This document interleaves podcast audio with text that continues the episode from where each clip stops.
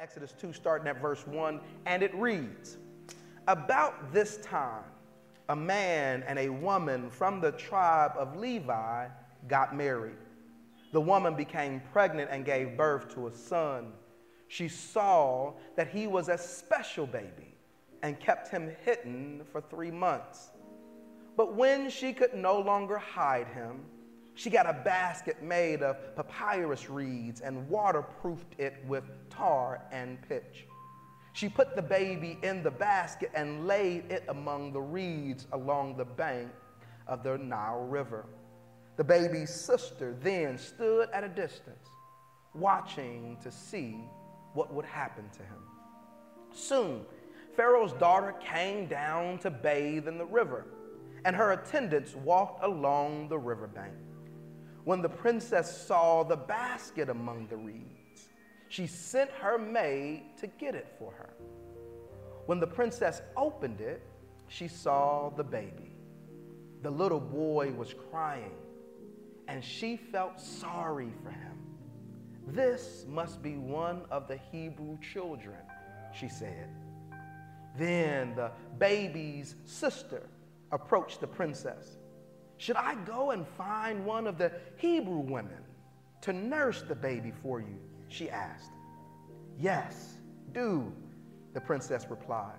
So the girl went and called the baby's mother. Take this baby and nurse him for me, the princess told the baby's mother. I will pay you for your help.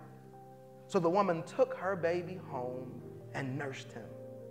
Later, when the boy was older, his mother brought him back to Pharaoh's daughter, who adopted him as her own son. The princess named him Moses, for she explained, I lifted him out of the water. Hallelujah. As you get ready to take your seats, help me introduce the title for today's message. Everyone say, Do it anyway. You may take your seats. Do it anyway. Uh, one of the um, companions that I have while I'm in this series is a book by Zora Neale Hurston entitled Moses, Man of the Mountain. Uh, now, this book didn't go to the acclaim at some of her other writings, but it was one where she took and try to retell in narrative form the story of Moses. It is not meant to be like the Bible. It is her adaptation, her interpretation of the story, but her supreme gift at showing nuance and adding and filling in space, I think is so important. And so, to open today's sermon, I'll read another excerpt from her book. It says, For a space, they all swam in the silence in the room. All their bodies leaned forward as if in flight. The midwife, the husband, and the woman on the straw. These were crumbling bags of fear. The naked flame of the rush light on the floor even tried to flee before the tiny breeze from the door. Then suddenly, Jochebed clenched her fist and groaned like the earth birthing mountains. And the body and feel of the sound threatened them like a sword until the cry of the newborn baby ended it all. Old Pua had squatted on her hutches to receive the child. The man heard the cry but didn't look behind him. He looked at the pain struck face of his wife, and she begged him with her looks. Pua busied herself, moving around behind for a minute. Then she spoke. Amram, your wife has borne you a son. She tells the story trying to reclaim the fear and joy that would have existed at Moses' birth. Here in chapter 1, we heard the story of Pharaoh's shifted heart towards the Hebrews. We recognize that Pharaoh had now concerned himself with the worry of their power, strength, and increasing numbers. And in a way, to preserve Egypt, he enslaves a group of people and is trying his best to subdue them. And after every attempt, again and again, the scriptures tells us that no matter what happened, what Pharaoh did, the children of Israel increased and grew. Until there's this last ditch effort that now the only way to preserve what Egypt is, the true lineage and bloodline of Egypt, is to make sure that any Hebrew or children or child of Israel who birthed a child, if it was a boy, it was to be killed, thrown into the Nile River. However, girls were allowed to remain. So, this is the infrastructure. This is the environment. This is the breeding ground for a soon to be liberator. Moses is born where his birth is illegal. Moses is born when his parents had to hide his birth. Moses is born in a time where now your heart sank if you had a boy. But this is the part that jumps out to me. Exodus chapter 2, verse 1 opens with these words. They might almost seem innocuous to us. We may overlook them as just a side bit of information for the story, but I think we might need to recover them, make them far more central because they're telling us something that we may not be seeing. They're telling us something without telling us something. The, the story says about this time, in the middle of all of this, when after everything that has been described in chapter one is going on, a man and a woman from the tribe of Levi got married. Oh, I hope that you're grabbing this. That it's difficult it's rough, it's terrible, it's horrible, but a man and a woman got married. In fact, scripture later tells us their names. The father's name was Amram, and the mother's name was Jochebed. In fact, if you pronounced it in the Hebrew, it's Jochebed. They still decide, despite what's going on, despite the challenges, despite all of the issues, to get married. And as, as I want to submit to you, marriage is not just a individual process. I know in our current context, we often believe that marriage is truly just between a, a, husband or a wife or two individuals. But I want to suggest to you in the biblical times and even now that marriage is also a communal thing. That marriage doesn't happen by me and this one. There have to be others who come to participate. One who would officiate, others who would witness, others who would then be there to celebrate. Can you imagine? That despite the increasing toil of their life, that in despite the increasing difficulty, the political climate, the, the difficulties all around, they still choose to get married. They choose life anyway. They choose to love anyway. They choose family anyway. They choose community anyway. And that despite everything that is happening around them, they say their humanity will not be stripped by somebody else who does not see the goodness in me. I still will live anyway.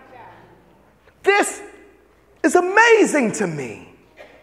And I, I want to submit it to us as maybe something we can gain from. That in this process of them getting married and starting family and being in community, that community itself is resistance.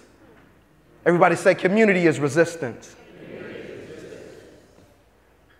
That instead of seeing themselves as what Egypt called them, instead of understanding themselves as what Egypt put out for them, they saw themselves as God would have saw them and lived into their humanity despite what is happening. These are amazing people.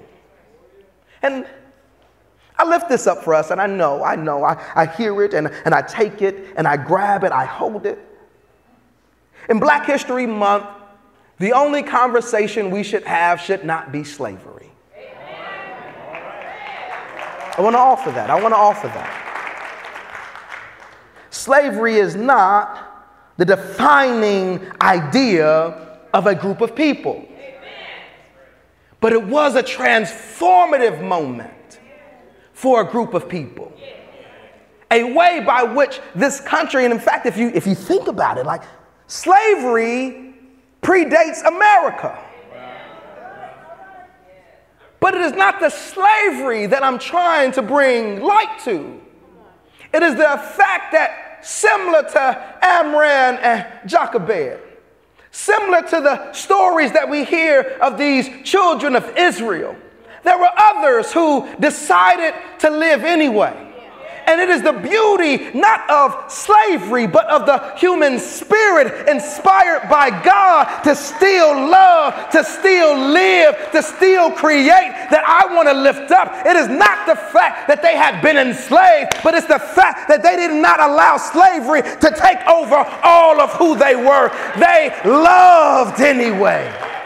We are here and a byproduct of people deciding to love anyway. We are a church and in this space because there were groups of people that says, I don't care what they say about me. I don't care what they think about me. I see myself as the divine sees me and I will put love into my children, to my spouse, to my family, and to my community they will nestle together to hide one another. That they would go off into the woods and, and maybe we can't party in front of the, the slave masters, but you ain't gonna take the party out of me. They found community as resistance. And I think that's important, not because I think we're in another moment of slavery but because I know that if any of you are like me, sometimes we feel enslaved to the negativity that constantly rounds us. Political craziness all over, wars and rumors of war all over.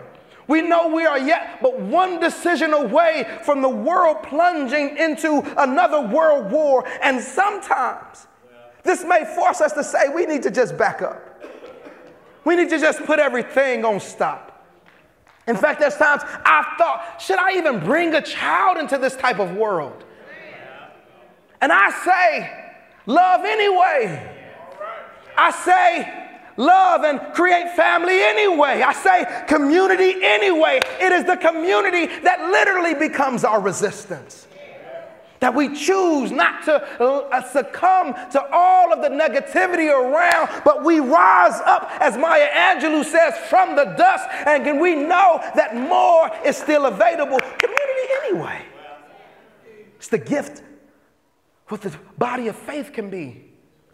Community as resistance. Resistance to the transformation of ourselves to fearmongers, only worried full of anxiety. This is why we come to worship. And really, this is what sometimes the moment of worship is for us it's release.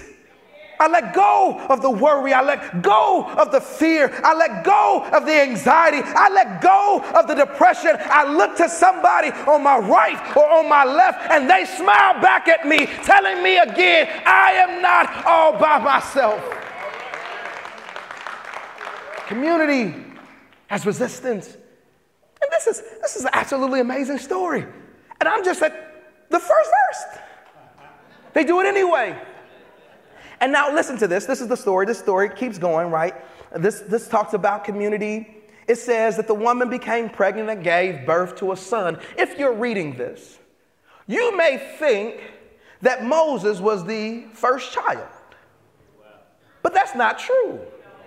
The story tells us that he already has a sister that's looking out for him.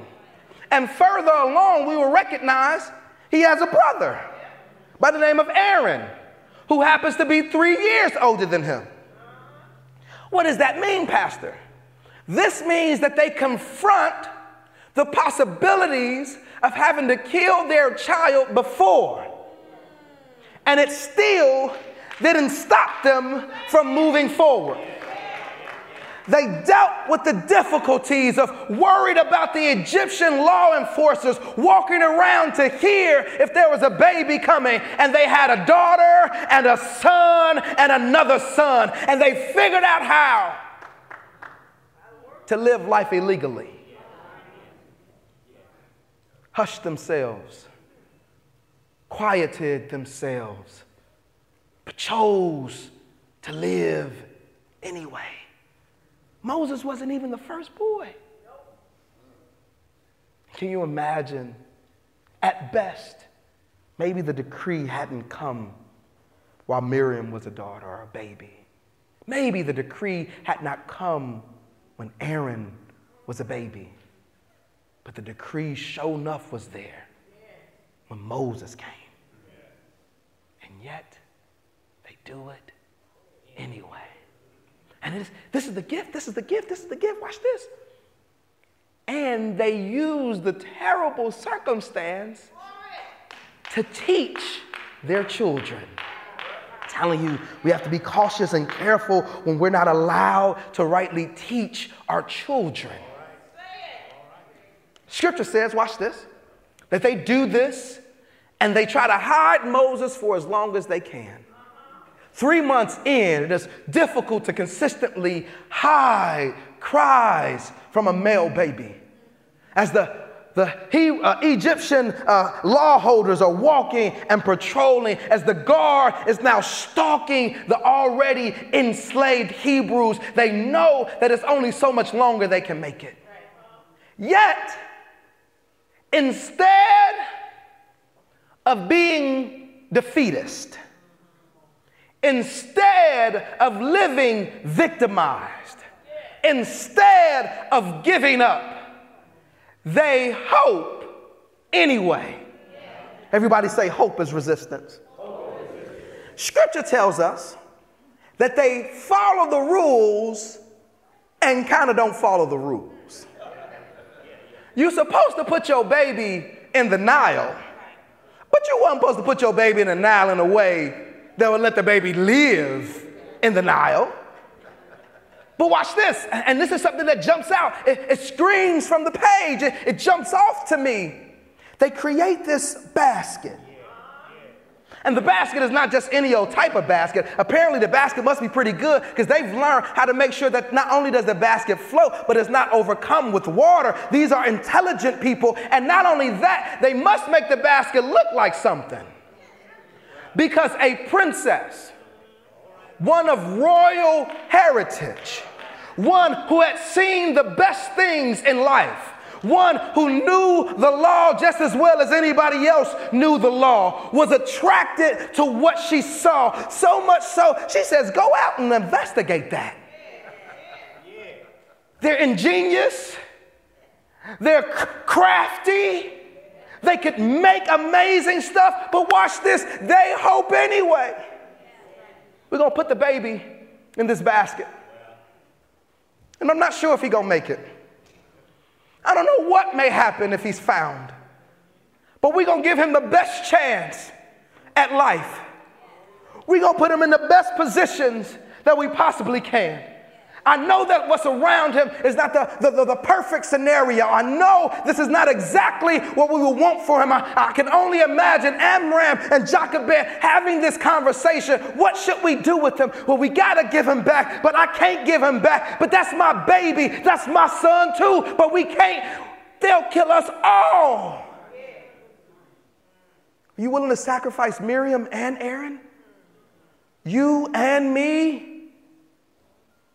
We got to do something. Well, I'm not just putting them in the water. Well, what you to do? Going to make a basket. Well, when, when the last time you made a basket?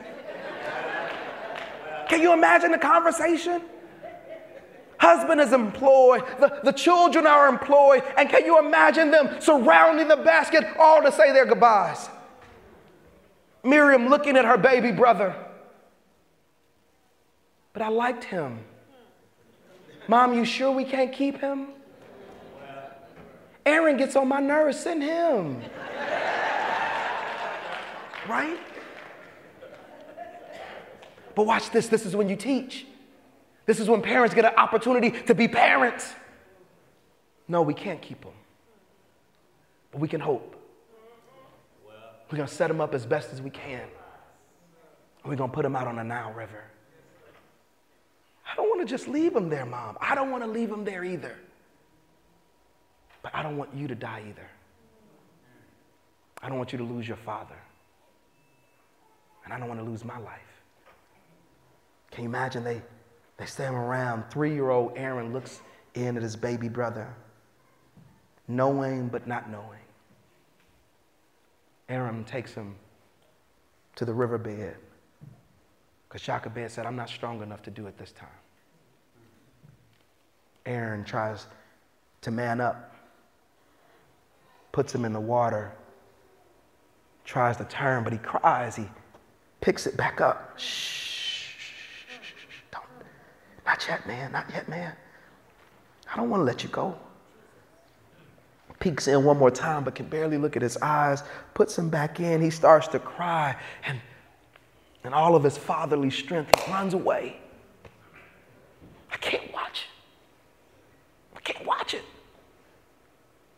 Miriam sneaks out the house. She stands there and watches the basket. I can't believe my little brother is in that basket. What if a what if a crocodile comes? What if what if he's eaten? She stands off, and out of nowhere, the princess comes. Now, there, there are many interpreters that believe that they had been watching the princess's process. That they knew well enough that she liked to bathe in the Nile. And they would try, maybe as best as they could, to position him so he could be seen. Now, this also means that we must believe that there's something different about the princess. And I am not of that same opinion. I think it would have been far harder for Pharaoh's daughter to be willing to break Pharaoh's law regularly. That Pharaoh's daughter, whether she agreed or not, more than likely probably was going to do what Pharaoh had instructed to do. How would she bring a baby into the house. I think this is why I say hope is resistance, because all they had was hope. There was no surety that the princess would come this day. There was no surety that Moses would be seen. There was no surety that he would be okay, but they used hope as resistance. And I want to offer to some of you today not to let go of hope. Yes, your life may be difficult. Yes, systems may be problematic. Yes, the world may be terrible at times, but don't you lose hope. I can't promise you everything is going to work out. I can't promise you'll get the job. I can't promise the relationship will be amazing. I can't promise that you will fulfill every single goal and hope in your life, but I can say you will never fulfill hopes that you don't have. So hope anyway. Do it anyway. Try it anyway. Be willing to fail anyway. Because you fail doesn't mean that you're a failure, but you can learn from it and become a greater winner. You got to try it anyway. Father walks off. Mom can't even show up. holding Aaron's hand tighter than ever before, and Miriam is watching. As a baby brother sits in a basket. Can you imagine the cries? Dark and lonely. Wondering where are all these people that have been there to hold me? Why is no one coming?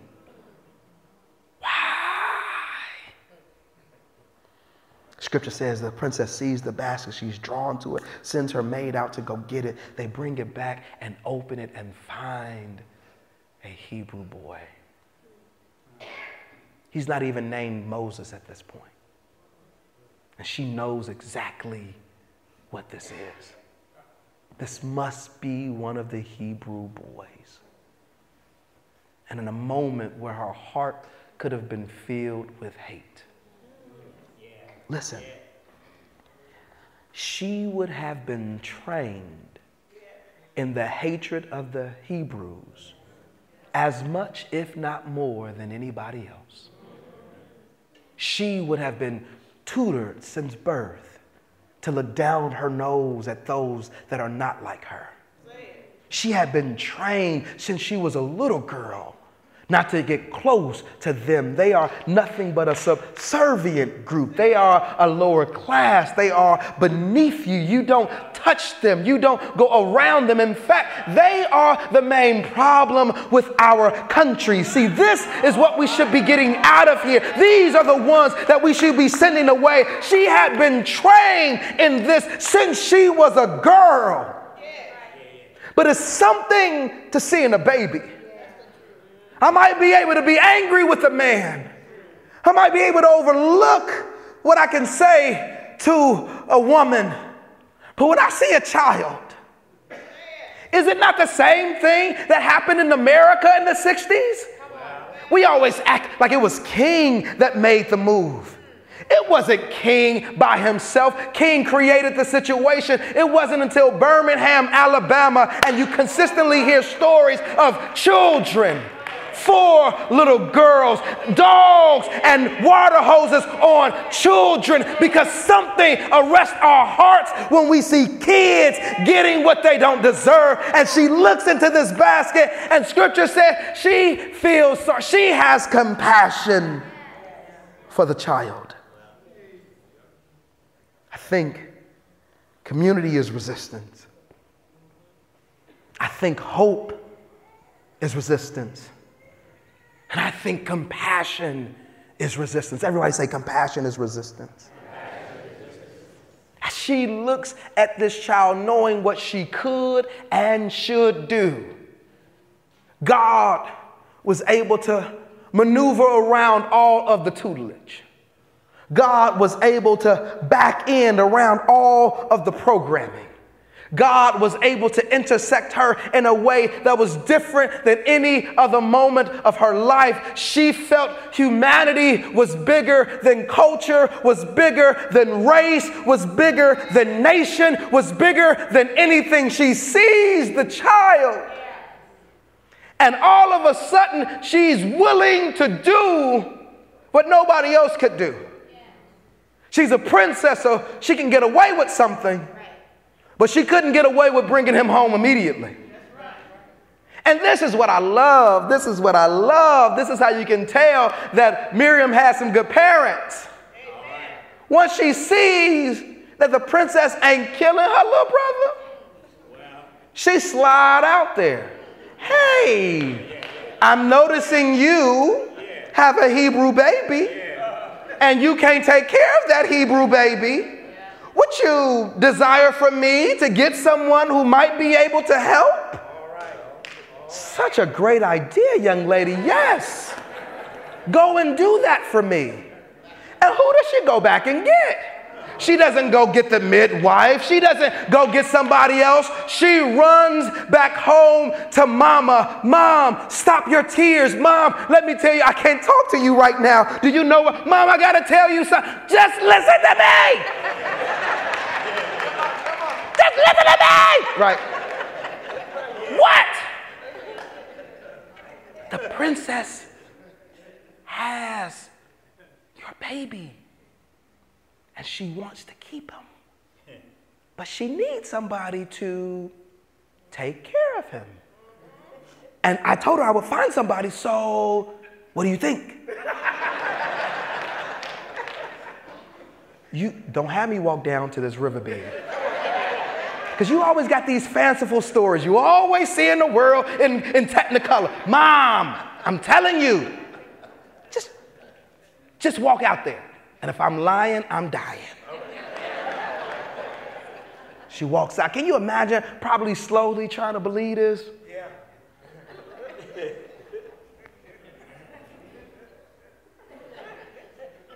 Sees the princess trying to quiet her son, and her heart is overwhelmed.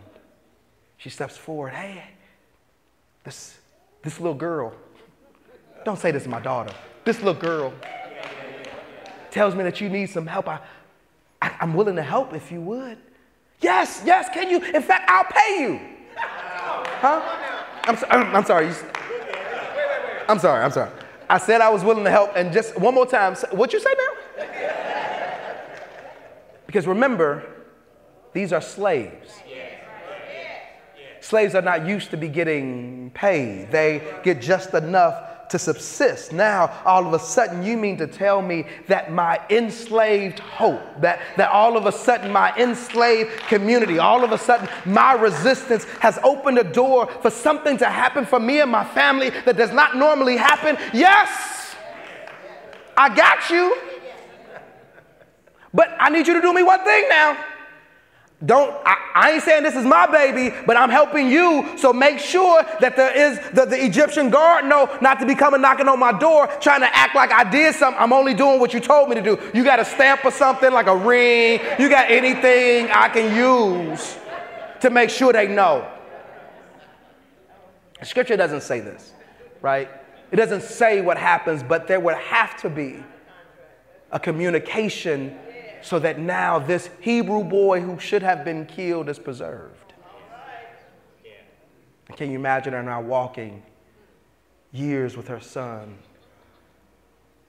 taking care of him, being paid to do it, and no longer worried about the same people she was worried about when they came? This, this is the story of Moses' birth. This is the beauty of the Savior. This is the beauty of what God can do. And, and, and what I think, because I get excited thinking about it, this is the beauty of what joy can do. Can you imagine the joy of that night? She was expecting not to see her son no more. But that same night, she brings her son back to the same space they had him. That same night, she puts her head upon her pillow, knowing her baby is all right. That same night, her sister and the brother, her husband are all able to come back in. Imagine her explaining this to Amram. I know you've been out working in the field all day, but I got to tell you a story. She sends word that he might need to come home early. And he like, she got to be out of her mind. I know she going through. Amram, you better go talk to your wife, man, because you don't want her doing something crazy. I heard that Moses is, uh, the, the still with her. Ain't no baby still. I put him in the river myself. I'm just trying to tell you what I heard. Can you imagine walking back into the house and the baby sitting right there and he's like, Are you kidding me? You trying to kill us? She's like, No, but I do have a story to tell you. She tells him this story, and of course, he ain't gonna believe it until she shows proof, the same proof that she would use every time the Egyptians would try to come and check in on this child. Nuh uh, said the princess. Unless you got something to the princess, you might wanna back up. I'm just saying, I would hate for her to get mad at you for doing what you ain't supposed to do. Can you imagine the joy of a father? The joy of a family, the joy of a community. All these folks watching. How? I'm just saying, favor ain't fair. And she grows him up.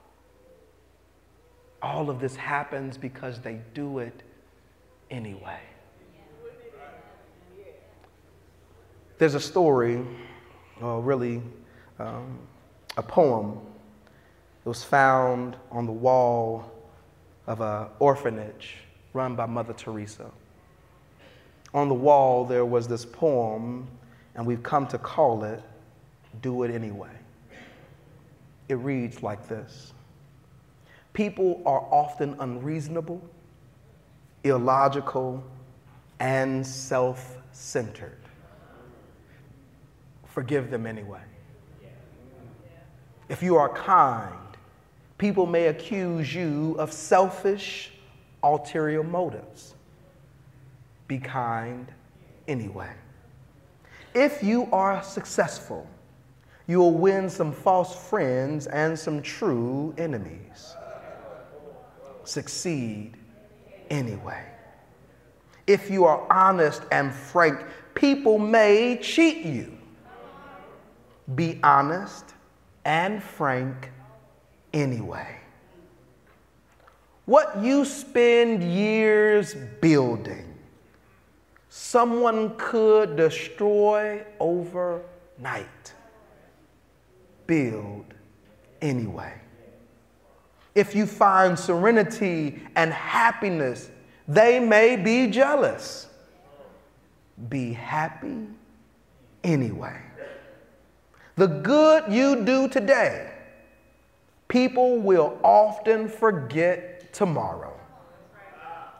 Do good anyway. Give the world the best you have, and it may never be enough. Give the world your best anyway. You see, in the final analysis, it is between you and your God. It was never between you and them anyway.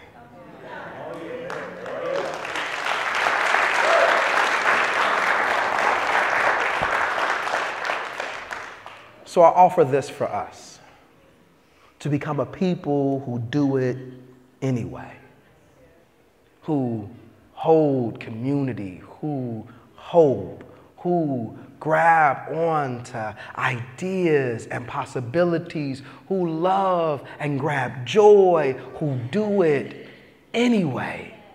And this is not just an amazing poem, but this is literally the edict of our faith.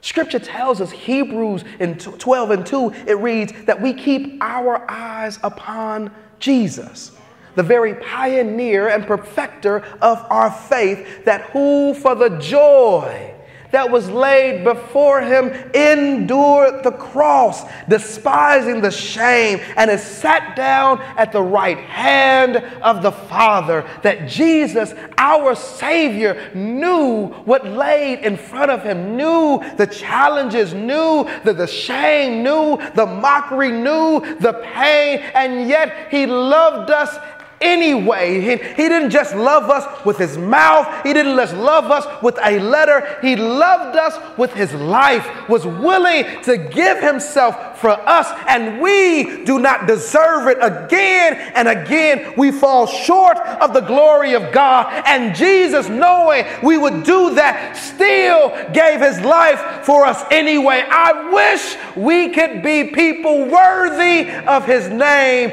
to do it anyway. Freedom, it ain't free. It cost us There's a responsibility for us. I pray we would grab that responsibility and live lives inspired by God anyway. Pray with me.